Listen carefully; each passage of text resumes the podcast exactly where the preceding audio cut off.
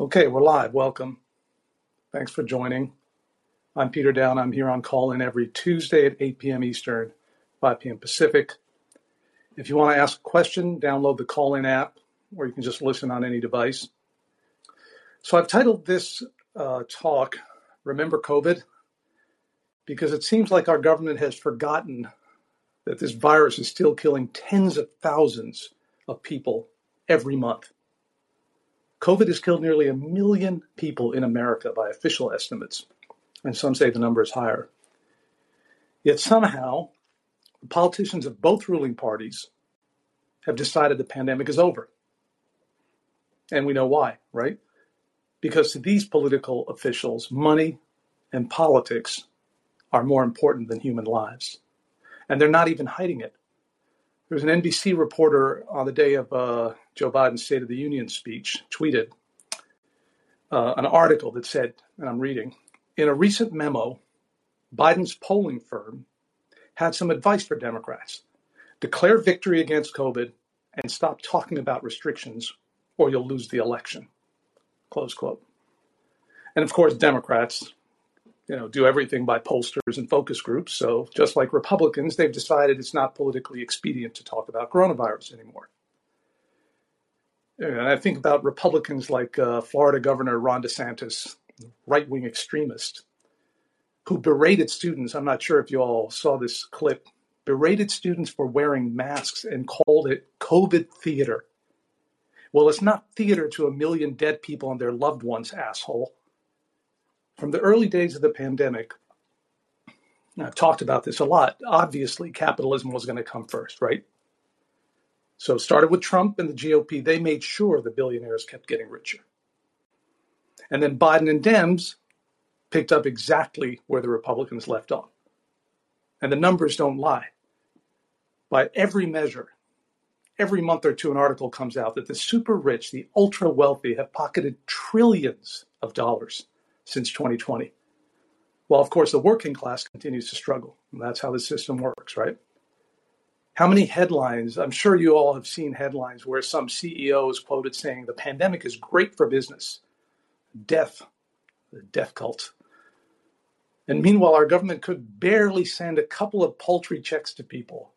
And remember when Biden first came into office, he famously uh, shortchanged people by $600, right? And tried to tell us that $1,400 was actually $2,000. Pure gaslighting. And then when they sent out checks, Democrats claimed to have cut child poverty in half. More propaganda, which turned out to be utter BS because now child poverty is spiking up higher than ever. And you know, you see, you see these billionaires flying off into space. The pandemic made billionaires so much money they decided to become astronauts. They didn't even know what to do with all this money. So children are starving and they're all flying into space in their phallic rocket ships. It's pathetic. I, I just, the callousness over the mass death is just really difficult to process and the and the selfish unwillingness to even wear a mask you know you think about the number you think about a million people and their families their loved ones and and and all the pain and suffering and, and some of the horrible ways in which this virus kills it chokes you to death horrible, horrible. People not able to say goodbye to their loved ones. How can we just move on past it like it like it hasn't even happened? In May 2020, the New York Times ran a front page story on the incalculable loss, they called it, of 100,000 Americans dying from COVID 19. And a year later, 600,000 white flags were planted on the National Mall to memorialize victims. That's when we, uh, some, some government were still pretending that they cared. But a year later, you know, we're more than two years into it, not so much. The, the New York Times recently ran a headline that was below the fold, not even important enough to be at the top. And this was the title 900,000 deaths, but many Americans move on. How do you move? You don't move on from a catastrophe like this, not if you have a conscience. You honor the dead, you remember them, and you take measures to prevent further suffering like wearing a mask, for example, let alone all the other mitigation measures that we'll, that we'll talk about tonight. And it just, it boggles my mind. I, I you know, we, we can talk about vaccines and vaccine mandates and on and on and on, but just a mask. How onerous is it to wear a mask in a global pandemic? I mean, is that too much of a sacrifice to ask? I grew up in a war. I had to dodge sniper fire to get a loaf of bread to eat. We had no electricity, no running water. People would donate blood. People would donate blood to their opponents, to their enemies, to keep them alive. Human sacrifice. Putting on a mask is too much for most Americans. And masks work. Good masks work. Not so much cloth masks, but this is from the CDC. I think this is important. Precautions, and this is not even about coronavirus, this is about the flu. This is the quote precautions taken to fight the COVID 19 pandemic, including wearing masks and distancing, are likely the major reason for a steep decline of flu cases in the US, according to experts. The flu has, done. how many, this is anecdotal, of course. I have not had a cold or a flu in two years because I mask. I social distance, and of course, I'm triple vaccinated against COVID too. So it's common sense, of course, if we're stopping the flu, that we're going to be stopping a virus like, like COVID 19. Here's another report from the CDC. Wearing any kind of mask indoors is associated with significantly better protection from the virus, with high quality N95 and K95 masks providing the best chance of avoiding infections. Infection. That's according to the CDC. Now, again, our government should send high quality masks to every single citizen. Was that too much to ask? Send people monthly stipend and masks and tests? But that was too much to ask, of course, because the billionaires need the money and the resources. So what what is what is the reason for it? It's really just pure selfishness.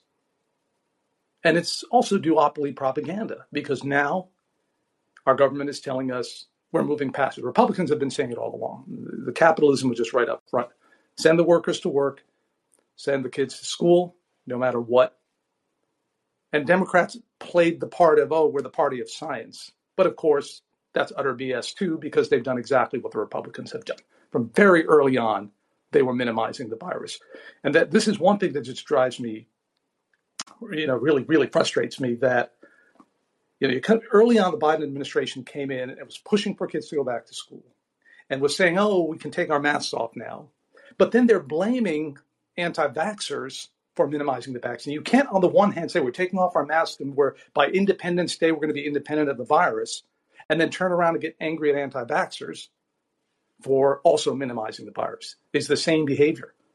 I think of in my state, the Democratic governor in the worst of the Omicron wave in January and I know some people say Omicron, some say Omicron, I say Omicron.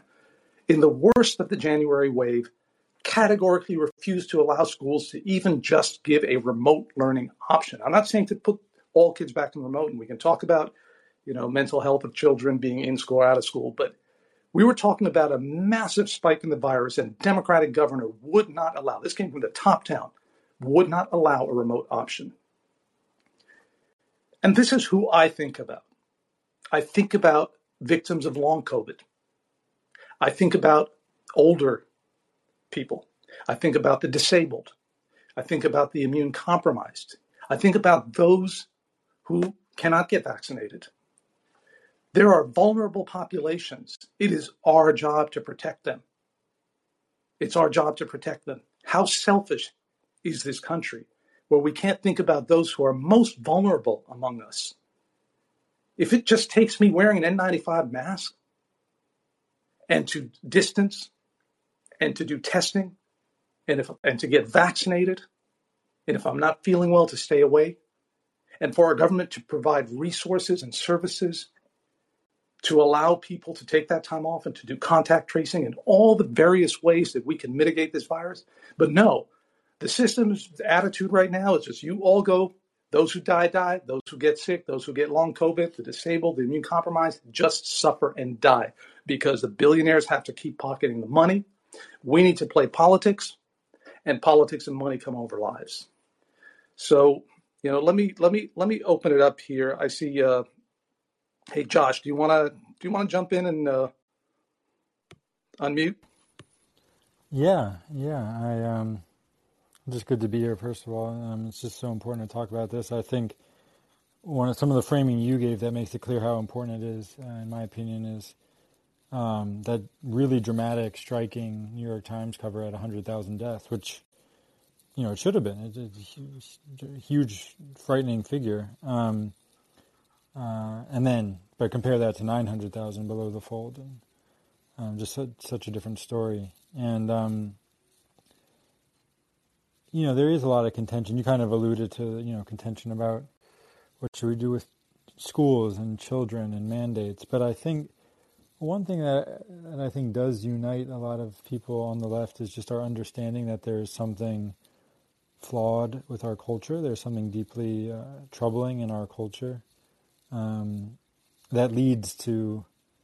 Uh, or it's one of the things that leads to something like a, a small mask being considered a, an oppressive, you know, infringement on your freedom.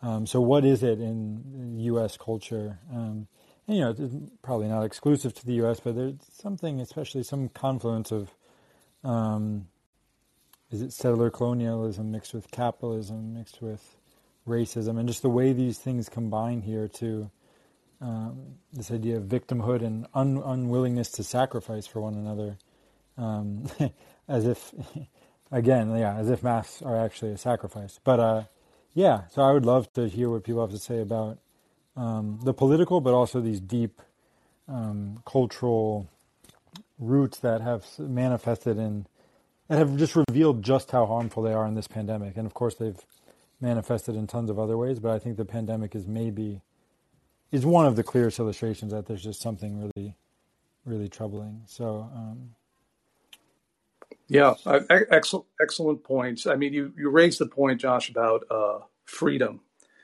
and that's such a loaded term, and, and in many ways, such a meaningless term in the ways that it's used. Because I consider it freedom to have the capability to protect a disabled or immune compromised person. That's freedom to me, the freedom to help and to be a good citizen. So, this notion that it's some sort of an infringement on rights for us to all take care of one another and help one another is an absurd sort of distortion of the concept of freedom. And look, I, I tweeted the other day that I am not in favor of universal across the board vaccine mandates for all adults. And I think, you know, people, some people got angry at me, and I think uh, maybe I should have been clearer. So here's an opportunity.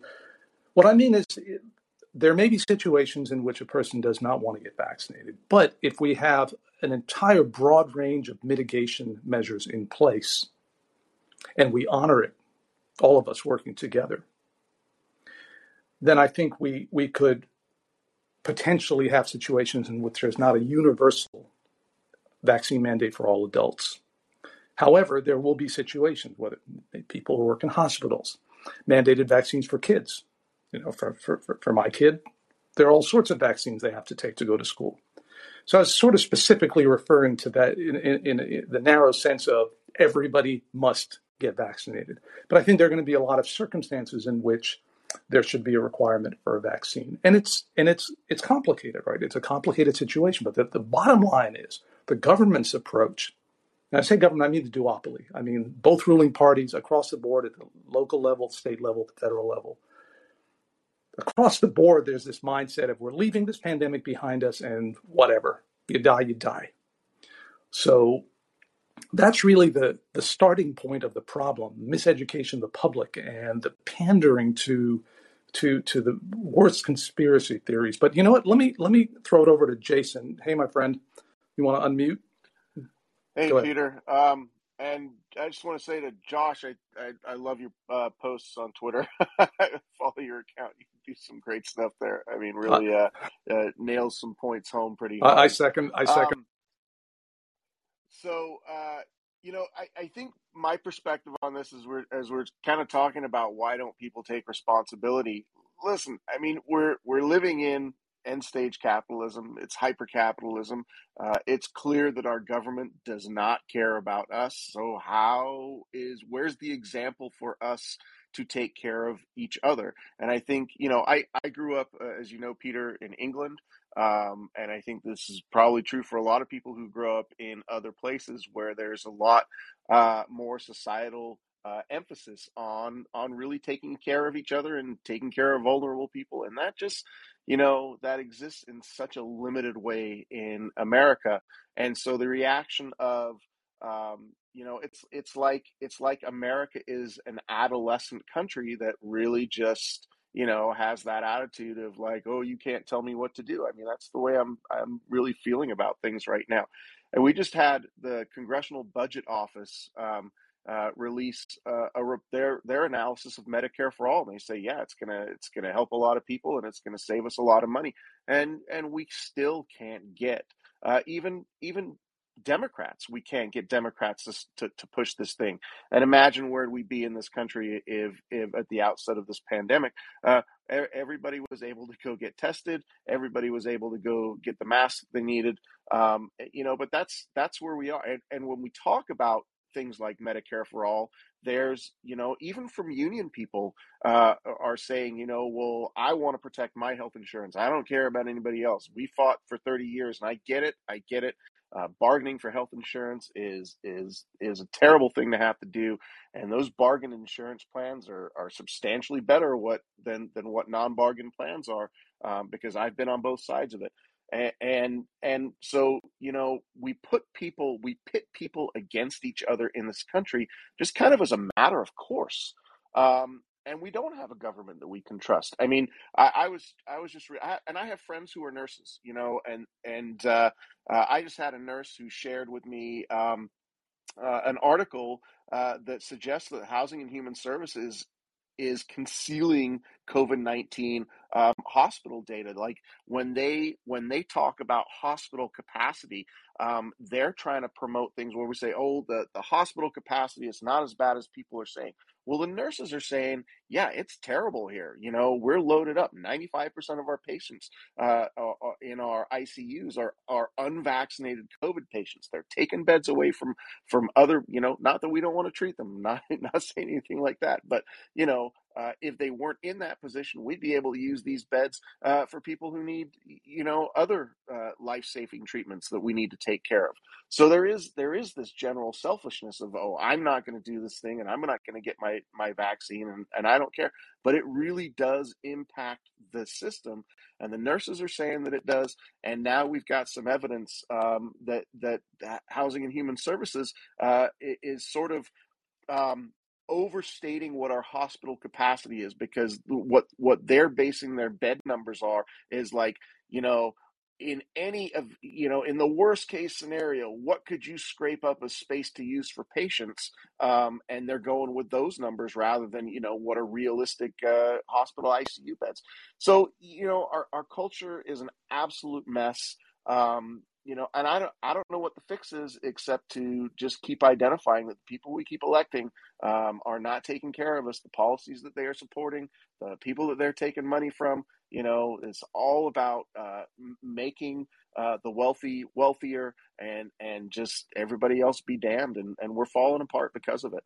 Yeah, no, you're right. You're right, Jason, and you raise an important point. You know, you, this is something that I that I talk about that the Democrats in terms of Democratic officials and their supporters and liberals in general, adopted this mantra of this is a pandemic of the unvaccinated.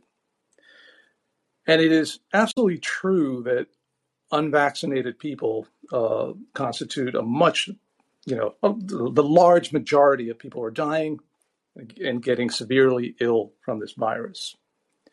At the same time, though, calling it a pandemic of the unvaccinated is a disgusting and irresponsible sort of um, uh, dodge, really, of responsibility for having no other mitigation measures in place other than vaccines. I mean, the Biden administration has presided over far more deaths than Trump, and they've had vaccines. And to say this is only because this is only the fault of anti vaxxers and to just walk away from all the other mitigation measures that they did not institute, they knew there was going to be resistance. Now, of course, the GOP is should be criminally liable for pushing their voters and their base to oppose vaccines. When it was Trump who who who was president when the vaccines were developed, you'd think that they would say, "Oh, you know, Trump created the vaccines, let's all take it." But the fact is, this is a pandemic where people who are vaccinated and boosted are getting sick and going to hospitals, where immune compromised and disabled and older adults and even children who are getting long COVID. People are hospitalized and dying who are triple vaccinated. So it's a pandemic of the whole world and the whole country. And to just sort of just you know just recklessly blame one group of people who oppose vaccines, I think is is uh, has been really a terrible, terrible uh, uh, sort of form of propaganda because what it does is it makes Democrats as well completely callous to the suffering of those who may be fully vaccinated and getting sick. So at every at every level, uh, you're right, Jason. At every level, people, you know, you say end stage capitalism, right? We're in a society of selfishness and people who are not caring. Now there are some wonderful people out there. You know, Leela was a nurse. Her whole family um, are nurses. So the amount of work and the and the sacrifice that nurses and healthcare professionals and doctors, et cetera, and hospital workers have done during the past two years is just immeasurable, and we owe them so much gratitude. Let me jump to uh, to Stephanie, and then I'll go to uh, Professor Zenkus. Uh, Stephanie, do, do, you want to unmute and weigh? Hi, everybody. Um, thanks, Peter. Um, so I was a commercial architect, and my husband is a molecular geneticist who has friends at the CDC and access to published data. So, very early on in the pandemic, we knew that this was airborne. And we were wearing masks when Dr. Fauci was telling people not to. And so, what I, I wanted to talk about just very briefly is the importance of air filtration um, because what the what the Trump or the Biden administration could have done is to have allocated some portion of money out of the military budget because this is defense for updating or upgrading or supplementing air filtration in rooms. And that would have helped deal with the people who were fighting the vaccine very early on um, because they were there and you, you just weren't going to reason with them. Um, and you weren't going to get them to wear a mask, you weren't going to get them to vaccinated. And so by simply f- moving the air around the room and filtering that air, it drastically reduces the amount of virus that is in the air. And essentially, in order to get infected, you have to be exposed to these globs of floating virus, and you have to take in a certain amount of them. And the unvaccinated, unmasked need fewer to get infected, and the the masked and vaccinated um, I'm sorry, need the unvaccinated, unmasked yeah, need fewer. And the if you're vaccinated and masked, sorry. Yeah, you need much more. You, you need much yeah, more you virus. need a lot more. Yeah, yeah, absolutely. And so one of the things that, that could have been done very early on to to really mitigated this was to get some HEPA filters in in rooms, in rooms where classrooms, in in meeting rooms, in rooms where people were congregating. And they just they just kept saying, "No, we're waiting for the vaccine, and the vaccine's all you need." And while we certainly need to get the whole world vaccinated, the logistics of that are just so so huge whereas you could have distributed money just like they they they do and have. You could have distributed money to you know businesses and and and state entities and they could have bought their own filtration or implemented their own filtration or hired contractors whatever however much. But that was very very achievable early on and they just just chose to ignore that. You know it's really it's really heartbreaking no, absolutely. Uh, that's an excellent point. Look, the, the U.S. response has been truly awful. Um, I'm actually reading uh, from the New York Times, and when you talk about filtration, and I talked about all the other the ways that we can we can mitigate the virus, right? This is from the New York Times. The virus is killing Americans at far higher rates than people in other wealthy nations. This is from the New York Times, right? Uh, the share of Americans who have been killed by the coronavirus is at least 63% higher than in any of these other large, wealthy nations. So the U.S. response has been catastrophically bad. It's not just it's not the entire global response. We're focusing on the United States because it has been awful, and both ruling parties have been responsible for it. So it's shameful. It's shameful. It's criminal. It's it's criminal. Hundreds of thousands of those nearly million deaths were preventable. Will anybody pay a price? These are crimes. This level of negligence, of just saying move on, whoever gets sick gets sick, that is I've causing people to die. passive. I'm Go sorry. ahead. I've been Go ahead. calling it a passive Holocaust because that is what it is. It is, it is, it is, it is, it's hideous. But nobody will pay the price for this. No. You know, the the, the rich are, are are pocketing trillions. The oligarchs are happy. Everybody wants to move past it. When I say everyone, I should I should I should, I should say everyone, but a majority of people want to move past. it. And I under I understand the impulse. Uh, I, I I wrote the other day when I was in a war that lasted for 15 years. Of course, I wanted it to end.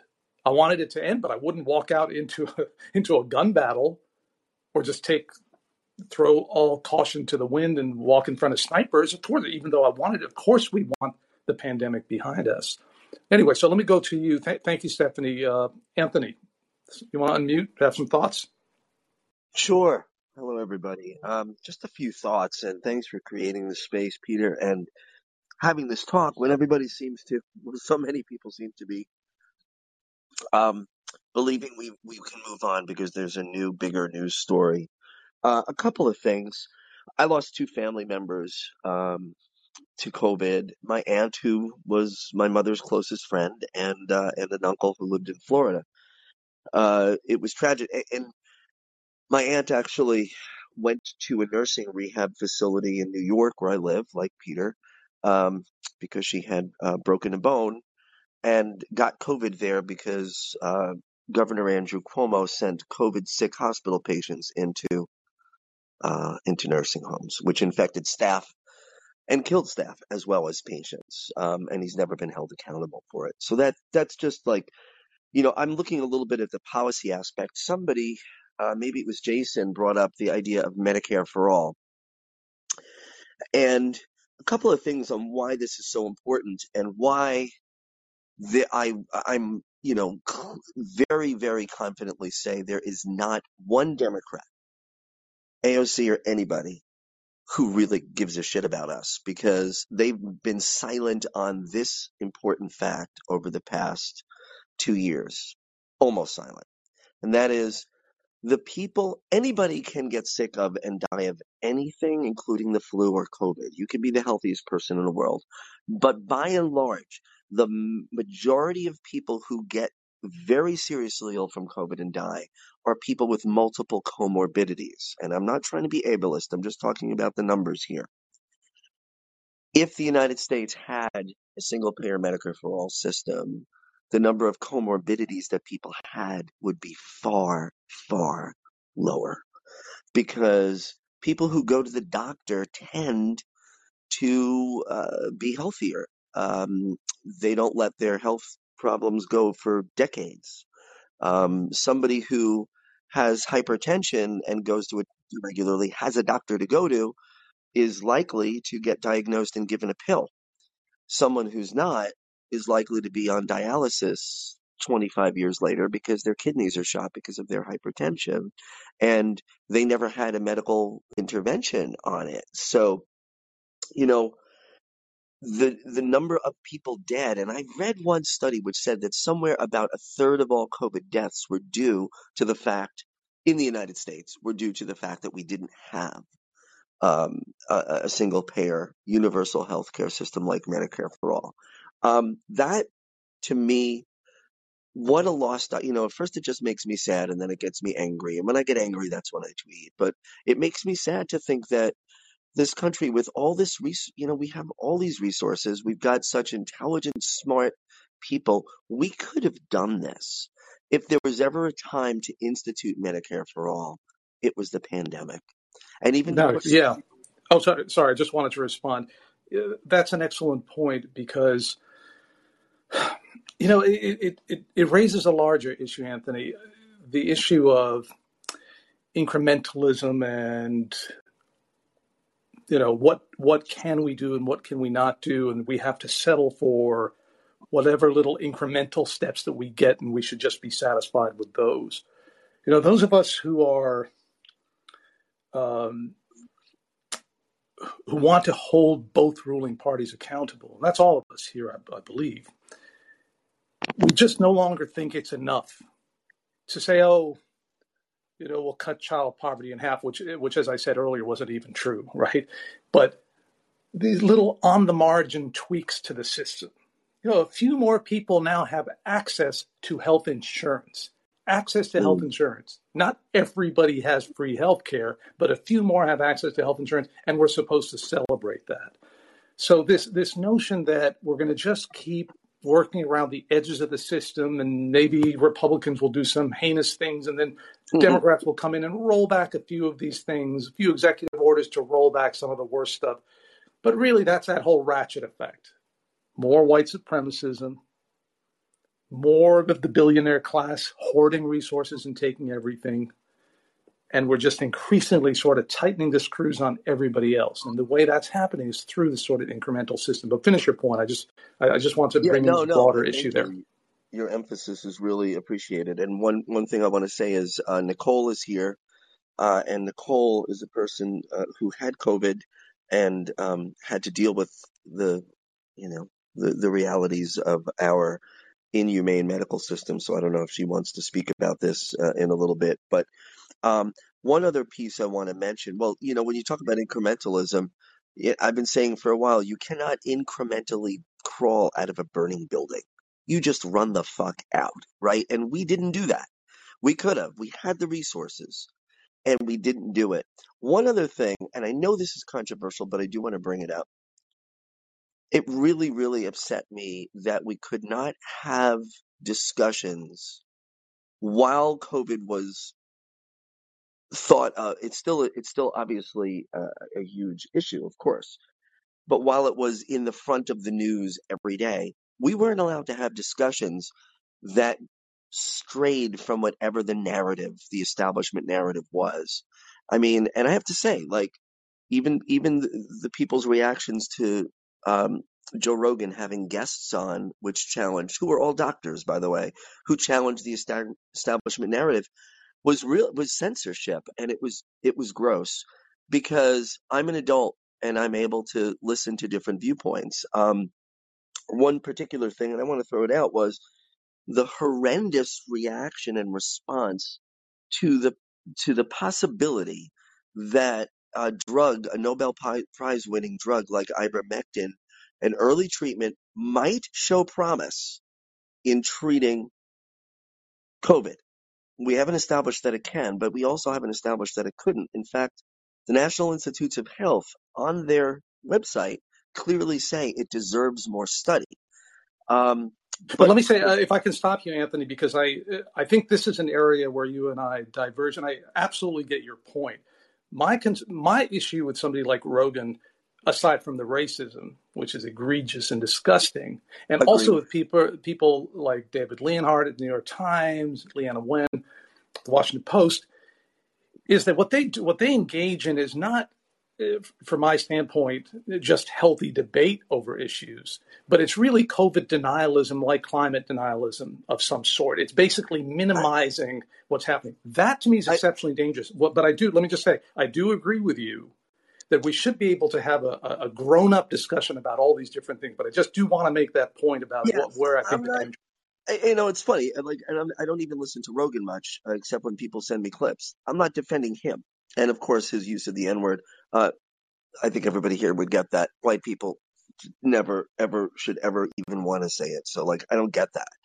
But um, the fact that uh, like Do- Dr. Robert Malone was was kicked off of Twitter, and here's the thing: like, people are allowed to have a view that challenges the establishment, especially when the establishment narrative on COVID has been changing month to month. For instance, the CDC now officially has said vaccines don't prevent transmission. They came out and said it. And you know, So, you know, my thing is let's, I just want to have discussions. And I'm also troubled by the fact that we haven't put the effort into early treatments that we did into the vaccines. Uh, I'm vaxxed. I'm fully vaxxed. I don't understand why we can't also put that effort in. And I just want people to be able to have the discussion.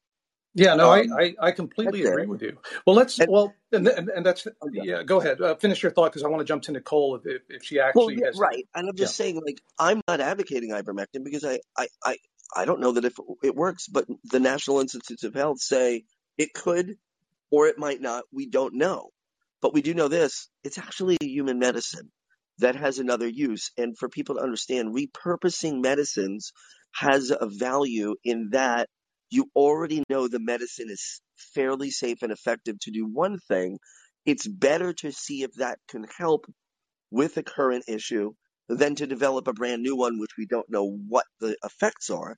And I think, and I think that's a fair point. talk about it. That's Yeah, it. That's I'm. I, I, that's a completely fair point. Look, as as as as as grown-ups, as adults, as responsible people who care about one another, we can discuss all these various things. I, I think the problem that has happened with this virus is so much sort of political and and uh, and financial focus that we've we've lost the focus on public health and on the victims. I will remember these nearly million people all my life. We can't just move on. There's there's something that seems deeply, deeply, deeply troubling about. Oh, it's, it's, you know that's why again I titled this "Remember COVID." Thousands of people are still dying, and on that note, you know, Nicole, uh, we don't know one another, but um uh, Anthony recommended that I invite you. Go ahead. Would you like? to? Sure. Can you hear me? Yes, we can hear you. Go ahead. Okay. Yeah. Thank you for um, thank you for this space and this dialogue that you're all having. I think it's really important that we're doing this. Um, what An- Anthony was referring to earlier, so the irony. In early January 2020, I had attended a lot of different films with the Sundance Film Festival. I think that's probably where I contracted COVID. Now, we didn't think it was here in the United States at that time yet. So when I had it, I thought I just had a really bad flu. Now, I happened to be working at that time at a functional health practitioner. The irony being, it was a small business. They couldn't afford to offer me insurance. So at that point, I wasn't insured. I did end up getting unbelievably sick um, to the point that one night uh, I had to sit up in a recline, like sit up to breathe. I was up all night trying to catch my breath. It got to the point where I couldn't even get up to get my cell phone to call an ambulance because I think I would have uh, ran out of breath and passed out. I have asthma as well, Wow. so um, it was it was really terrifying. And I thought, you know, it, it wasn't funny. It was it was awful. But I'm like, oh, I get why 22,000 people or more a year die from the flu. Um, but you know, I even once I got through the night and and I was able to kind of get up and move around a little bit, I still didn't call an ambulance because I was still struggling with financially at that point and I just I didn't know what my health costs would be. I didn't want to go to the hospital and end up being stuck in financial debt for the rest of my life. So, you know, I, I went to the functional health place, got a bunch of supplements, and it might sound, people might not understand that. Like, why wouldn't you call an ambulance? Why wouldn't you do this? This is your life. But uh, what I would say is, and I think people who are so pro Medicare for all, single payer, uh, probably understand this when you have family members that have gone bankrupt because of their cancer treatment, when you have people who don't seek out medical help because they they don't have insurance you know I, i've spent the last 20 years of my life off and on sporadically going to the doctor. I go when i have health insurance and i, do, I, I and i don't when i don't have it. I have you know i've dealt with depression i've dealt with asthma for the last 20 years. So it's you know you know so many people i think like me we try to find those ways that we can get through managing our issues and our symptoms when we don't have access to pay for our medicines. I take right now because I have a job that uh, that's got really good insurance. Um, I have a daily steroidal inhaler, if I didn't have insurance, it would cost me close to $400 per inhaler. It's outrageous. Healthcare So, costs. Uh, uh, it's it's. There are very few words to find to describe this healthcare system in this country, and you're absolutely right. Uh, people will avoid getting care because of the costs. You know, as as as a self-employed person, my whole life, pretty much, I was a musician and then a consultant and then a writer, and so I've had years with health insurance, years without, and even when I do, and you know, it's still the costs are are prohibitive, and and and, and I think about you know when I haven't had health insurance, uh, uh, an ER visit can rack you up tens of thousands of dollars of costs. An ambulance trip is two, three, four thousand dollars. I mean, people who who who, who scoff at Medicare for all do not realize what how people struggle in this healthcare system. But but go ahead. I didn't mean to interrupt, but you're it's such an important point.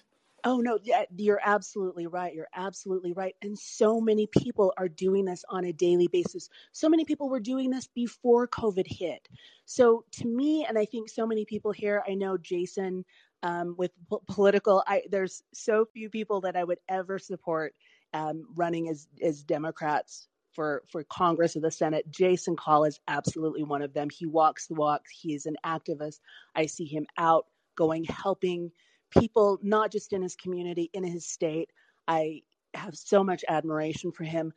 That I think is the short term solution is that we are we try to help each other. You know, I've had people I literally had somebody mail me from another state some inhalers because I was out and I couldn't afford to get any um, Wow. a couple of years ago. So there's some really wonderful mutual aid going on. But honestly, it's such a moral failing. Jeff Bezos has a $500 million yacht that he's having them tear down a bridge to move.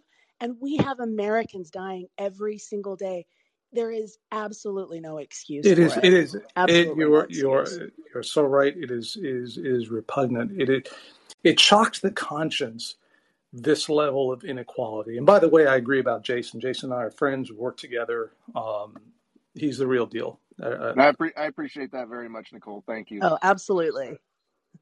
so um, let me do this. Um, let me just jump to to to some callers. Nicole, thank you for for joining, and and and and, and it's great to meet you. Um, and at any point, uh, Josh, Jason, Anthony, Stephanie, Leela technically can't do it because we're in the same room, and it'll start creating an, an echo uh, feedback loop. So that's the only reason Leela's not uh, contributing. Next time we'll we'll use uh, headphones and she'll participate. Um, but um, anybody who wants to jump in, just unmute and talk. Right, this is like a free and open conversation. Um, what I want to bring up is something that like this might be old news, but back in the the 2020 presidential campaign, Marianne brought that up when they asked her about healthcare, and I, I'm a big Marianne fan, always have been um, for a while, especially on this app. Um, but something that she talked about when they asked her about healthcare, she was like, "Well, you can have Medicare for all, right? But that's not going to address the fact that so many people have underlying conditions in the United States more so than other countries because."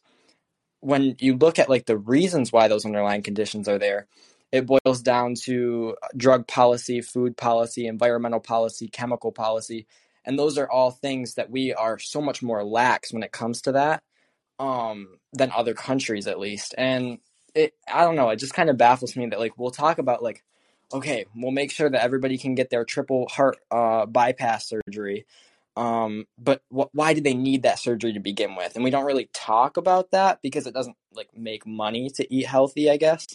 Um and a lot of people can't afford to eat healthy. So i, I think that like those are some problems that we should be talking about. Not saying that like we shouldn't have medicare for all because we should. But like we we always just go like surface level when it comes to these issues and i don't know i guess it's just something that needs to be talked about in a little bit broader sense Well, if I Mason, if I could address that for uh, just a second, uh, the the biggest um, part about Medicare for all, other than the fact that we, uh, uh, you know, eliminate the immediate financial costs so that people can go, is the fact that people can go get preventive care. You know, here in this country, people don't go to the doctor forever and ever and ever, and you're you're a diabetic and you're you're rationing your insulin, or you're having other um, uh, systems that are stemming from untreated diabetes. You know, I have I have a friend whose father ended up having to have his feet amputated because he just didn't go and didn't go and didn't go because he didn't have the insurance. Um, and so there's a lot of problems that stem from from diabetes uh, if you don't get the right treatments at the right time um, that end up being, you know, much more severe than they would if you just had you know your basic care when you need it. And there's ton tons of medical conditions that are just like that that they're very treatable um, you know if they are treated when they need to be treated but you let them get out of hand and that's what happens in this country and then things become much much more expensive. And that's one of the things that the congressional budget office report really talked about was the access to preventive care. And I, that is something that people like I, I you know i grew up in england uh, we had the National Health Service. We'd go see a doctor whenever we whenever we needed to. You know, you don't have to. You you know, I I remember when I was eight years old and I cut my finger badly.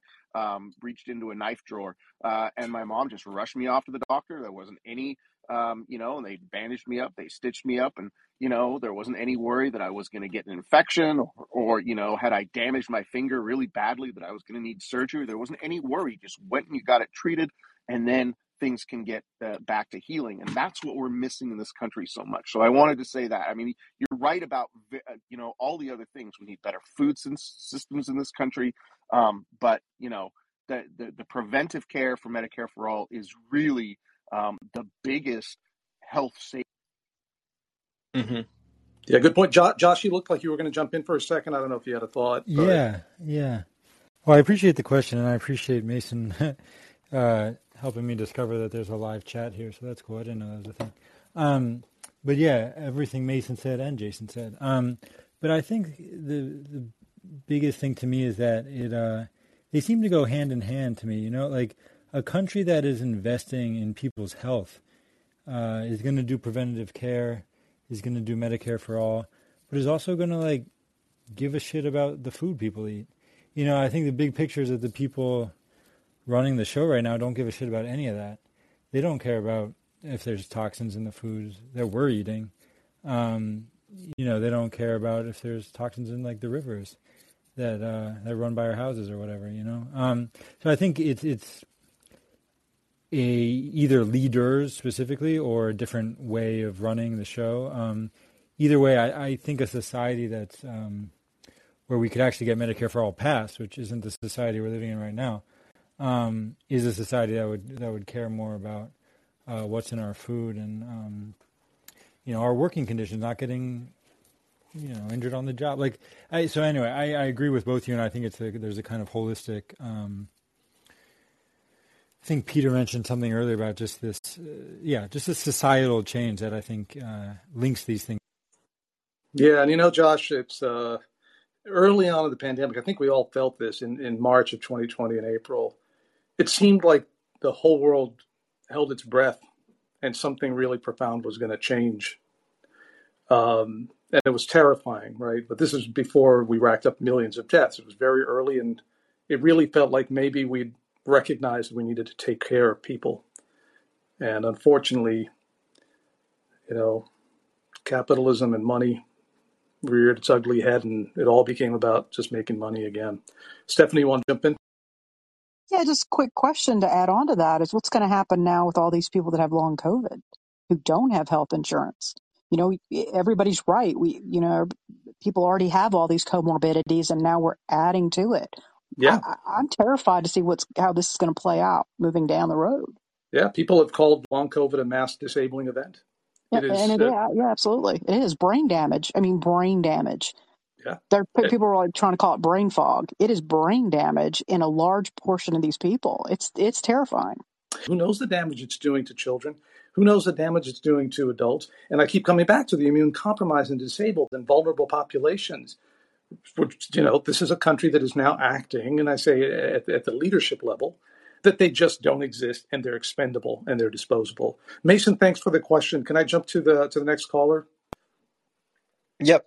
Thanks for Thank you. Go ahead. Can you unmute? Just have to hit. Yeah, go, there you are. Um, okay, so everybody can hear me? Yes. Okay, so um, just before I start in the future, uh, I, am going to say I go by uh, Jan. I'm half Hungarian, so I'm used to getting my name pronounced like 24 7. I, I was gonna, I was going to say Janos, but uh, okay, Jan, that's great. Yep, yep. It's cool. I I really do appreciate the effort to pronounce it. But anyways, um, uh, I also uh, want to really thank uh, Peter for creating the space, uh, just so we can like talk about COVID because I I think like one of the things is like we have in order to get the system to change, especially since COVID is exposing the con that I think is capitalism, is that we need to keep this fresh in people's minds. Like back when the the Middle Ages was uh, sort of ending in a manner of speaking over in Europe, like people were refusing to keep the bubonic plague out of their minds, in my opinion, which was also a little bit easier for them to do because the plague uh, showed up around uh, once every 10 or so years after uh, 1349 when we hear about the big bubonic plague breakout. And I think we need to do that and create the and we need to create the system so that we don't get anything as crazy as this again.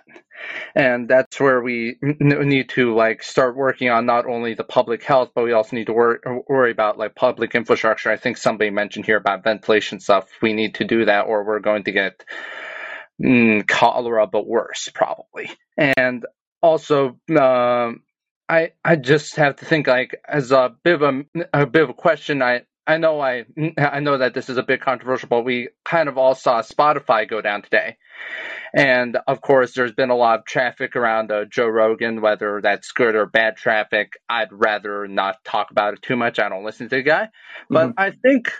Uh, but but I have to think like, do you, does anybody think that it's a coincidence that everybody's talking about like whatever Joe Rogan's takes are on COVID and Spotify tried to keep him on a little bit and then suddenly today they all go boom down. Um, I, I haven't heard of it. I mean, I'll try to answer the question. I have not heard. I didn't. I didn't know what happened today and what the circumstances were. Look, here's the thing. You raise um, a larger question about, and thank you for your question. Thanks for your comment. Uh, I appreciate you being here. The, the larger issue of conspiracies actually it's a, it's a good question because you know there's a fine line between being having healthy suspicion about our government um, and big tech, et cetera, and big powers and oligarchs, et cetera, and, and, and, and huge corporations that know every single piece of information about us. And I think it's very healthy to be skeptical about them. And it's difficult to walk the line between what becomes just conspiracy theories and what's really just really watching out for yourself and knowing that there are a lot of powers out there that are playing all sorts of games. Anyway, I thank I thank you for the question, um, Kusha. It looks like you tried to um, connect again. Let's let's try this out again. Jan, thank you for your for your, for your comment. Go ahead, Kusha. Hello, Peter. Are you able to hear me now? Now I can hear you. Yes. Hello. Yes. Okay, great. Well, so uh, okay, so I wanted to resume by speaking about how Josh uh, shared on his Twitter uh, what I learned about Jaz Brisack, um, a labor organizer at Starbucks, uh, University of Oxford Rhodes Scholar, and I think it's very important to recognize the amazing work she's done by taking that leadership role. And I think uh, I haven't heard it yet during this conversation, but I think it's important to come back to the fact that today is International Women's Day, and this is a historic moment as a result of left wing labor activism, left wing organizing by German um, political activist and labor leader Clara Zetkin. Uh, she was the one who founded this commemorative day. And furthermore, she's definitely an example of you all were talking about incrementalism. She was not satisfied with incrementalism whatsoever. Uh, she fought with every breath in her body, always to improve the material reality to as best as possible. Of course, um, you know, fighting for the best world possible means um, that people like Rosa Luxemburg, one of her dear friends, w- was killed by the fascists of Waldemar Pabst of Nazi, I mean, of the preceding era before Nazi Germany, those years before that. And my mom was one who was very active on International Women's Day. On uh, 43 years ago, this day, she was in Iran protesting against the Islamic Republic of Iran.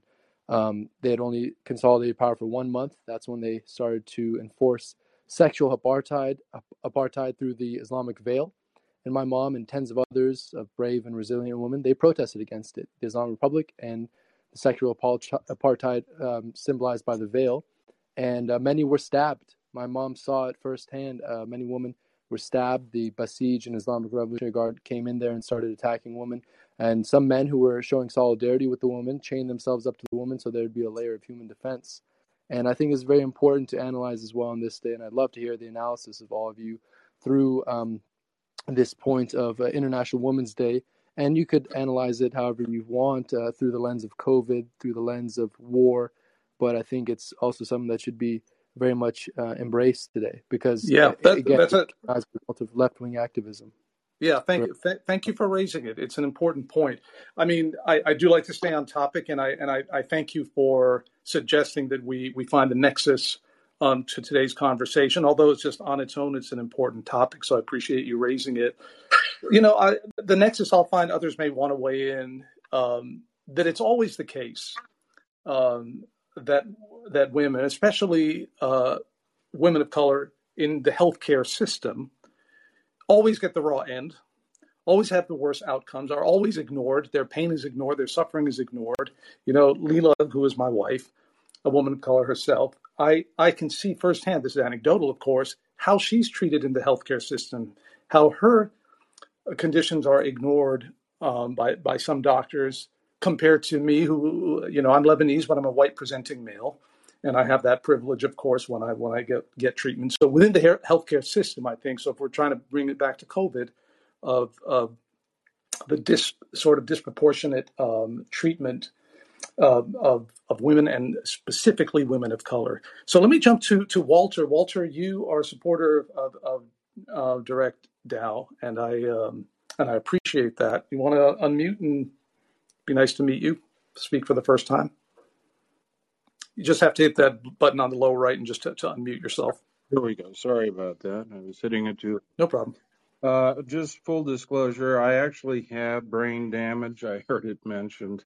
I have a condition known as uh, normal pressure hydrocephalus. Um, but circling back to the original topic, uh, one thing that concerns me is the horrible fighting that is developing amongst people who consider themselves leftists but when someone is unvaccinated, you know, they look at them with disdain, do everything they can to pile on. And while all the adults in my household have been vaccinated, one of my children was not. He's an adult. Wound up uh, in an, almost in intensive care. Uh, he was on 50 liters of oxygen for several days, and it was ugly. Uh, and based on the responses I'm seeing from people, I should ostracize him. But of course, that's ridiculous. I don't blame people for having their doubts about for profit pharmaceutical companies or our health insurance companies because they're capitalists. And, and underpinning everything they stand for is the notion of uh, wealth and worth. If you don't have one, you're, you don't have the other. So we have a mentality in this country that was built upon the, you know, one of the colonial groups, the Protestants. And so we have this notion of deserve that, uh, you know, when somebody doesn't agree with us, and again, I'm seeing it more and more on the left, or people that claim to be on the left, they're they're completely uh, going to disregard any voice on certain issues that uh, don't align with their own. And I'm wondering how folks think we ought to combat that because I think we have to. That's a that's that's a great point, and and thanks for being here, and for sharing your experiences, your firsthand experiences. Look, so the way I, I navigate it to answer your question, I'm, i would love others to weigh in. The way I navigate these divisions, look, there are always going to be different points of view. Um, if somebody approaches me in good faith and says I disagree with you, I will entertain that endlessly and if I find that I'm wrong, I'll apologize. I've been, you know, well known to have evolved publicly in my views, and if I'm wrong, I'm wrong, right? And I'll say it. If somebody comes at me and questions my integrity and my intentions to do good, uh, somewhere like a platform like Twitter, I'll block them immediately. I just don't have time, and I don't think any of you have time for people to question our fundamental dignity and integrity and our desire to do good in this world, right? So, so Walter, the you know the issue of the splits on the vaccines goes back to the point we were discussing earlier that that Anthony was raising. We need to be able to have disagreements. We need to be able to explore different avenues of thought. We need to listen to different experts and entertain, you know, devil's advocate approach to really question and challenge our own beliefs. But the process of doing that should not involve assailing someone's fundamental integrity and morals and values. So when people come into my comments and question not my integrity, but the integrity of those who comment, who follow me, who interact, that really bothers me. It bothers me that we can't have these disagreements without people questioning one's, you know, fundamental principles. I know all of you here are principled people. You mean to, to do good in the world. And some of you may not agree with me, some of you may not agree with one another. So anyway, it's it's an important point, Walter. And these divisions that are happening on on, on among leftists, I don't want to just say on the left because the left is too broad a term. Among leftists, d- very deeply painful. But damn, if you're going to come at me and question my integrity, I'm blocking your ass right away. Anyway, anybody else want to jump in? Well, I, I would say, if you don't mind for just a second, I would say that um, while I agree um, with what was just said about things that are happening on the left, I I am um, a part of Democratic Party spaces, and it is much much worse in the liberal Democratic Party. They the establishment of the Democratic Party um, you know the people who are real tied to the DNC they hate the left and they will they will trash us in any way they possibly can uh, if they because they know they can't they know they can't attack us on policy um, and so they go after really nasty things like character assassination and i think i think those of us who consider ourselves leftists are for the most part much better than that i just wanted to comment No, that's it. Yes, I look. I love my leftist community, and I know we're going to have disagreements. Um, in the end, I think what's important to me about this space and what I'm trying to do with with the with the, with newsletter and inviting you all here and talking to you all is to form a small group of friends who support one another. Maybe this group will grow. Um, hopefully, it will. But you know, I have a, a large following. I reach a lot of people. But to me, what's most important is a tight knit group of people who support one another. These conversations I value so much. Stephanie, you wanted to say something? I just wanted to say that I thought it was really unfair what you know some people have said to you because I I remember very clearly your transition, and I I want to thank you for not letting them shut you up and not you know you said why am I on this platform and I know we all have those moments but thank you for being here and and for everything you're doing and I you know blocking those people is the right way to go Yeah, I appreciate that, definitely the Stephanie. real deal. Yeah, no, like, I, re- I really appreciate that. Look, I, I say that, but I've been doing this for now more than two decades. I started in the early forums uh, arguing with right wingers on places like Free Republic and Democratic Underground. I don't think any of you, well, Jason, you may remember. I don't know, Anthony, you may. Rest of you are younger, but um, those were the early days of chat rooms and message boards. I have been fighting with people online over politics for 20 something years and I have very thick skin and it's really not about me. Look, my focus is when I when I talk about disabled and vulnerable people and, and immune compromised and children and, and and older adults and and those who suffer and struggle. Look, our focus has to be on those who need our help, right? What is the purpose of being on this earth if we're not here to help one another and to take care of those who need us and that's that's that's the solidarity our solidarity is with those who are out there fighting the good fight who are, who are putting their bodies on the line to defend those who need defending to protect those who need protecting to give voice to those who need a voice given to them who, are, who have been silenced right that's all we're doing here that's all we're trying to do all of us and, i really appreciate all of you. So, uh, if there are any other comments, uh, go ahead. Otherwise, we're going to wrap. I'd like to keep these things tight to about an hour or so. Um, I really thank each and every one of you. You're all, I consider you all friends, um, and uh, I appreciate that you come and become part of this conversation every Tuesday. Maybe we'll add some more days. Um, but go ahead. Anybody want to? Has, has, there, has there's one more caller waiting to, to speak Walter? Yeah, Walter. Do you want to uh, have a final thought? You want to unmute?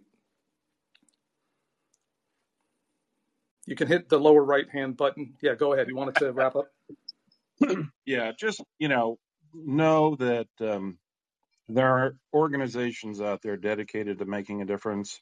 We have the March for Medicare for All, to which I provide some legal support. Uh, you know, at the end of the day, if we try genuinely to understand another person's perspective, we ultimately build something more than just a passing relationship. We we turn those into friendships, and that's where acting together, acting as a small core group, uh, can really shine a light on problems and, and help folks, you know, get through what we're going through. I've got a grandchild summoning me. yeah. Well, uh, I. but yeah, let's yeah. work together and we can change things. We can, Walter, and I, I, I appreciate you, and I, and I, I want to say I appreciate your your support for the project. You've been there very, very early on. Yes, exactly. Our job. Look, we, we need to help one another, and you know, I consider myself extremely fortunate in this world. If I can go out there and, and, and help and make a difference in this world, that's why you know, Stephanie, when you, you know, when I said I I take the heat. Whatever, I'm fine. There are a lot of people out there suffering and struggling, and if there, if I can make one iota of a difference in their life, I've lived a good life, and I know that you all feel the same as well. Each one of you, every single one of you, listening and participating, you are simply trying to make this world just a little bit better than when you came into it, and you are. And you are, and you all deserve applause, and you deserve, um, you know, love and support for what we're trying to do. And I certainly feel that appreciation for each of you. Well, on that note, I'm going to wrap, and we'll be here next Tuesday unless something uh, comes up. But um, thank you all. Thank you all so much for coming, and we're going to wrap this up. Well, take care. Thank you. Good night. Thank you. Good night. Bye, everyone. Thanks, everybody.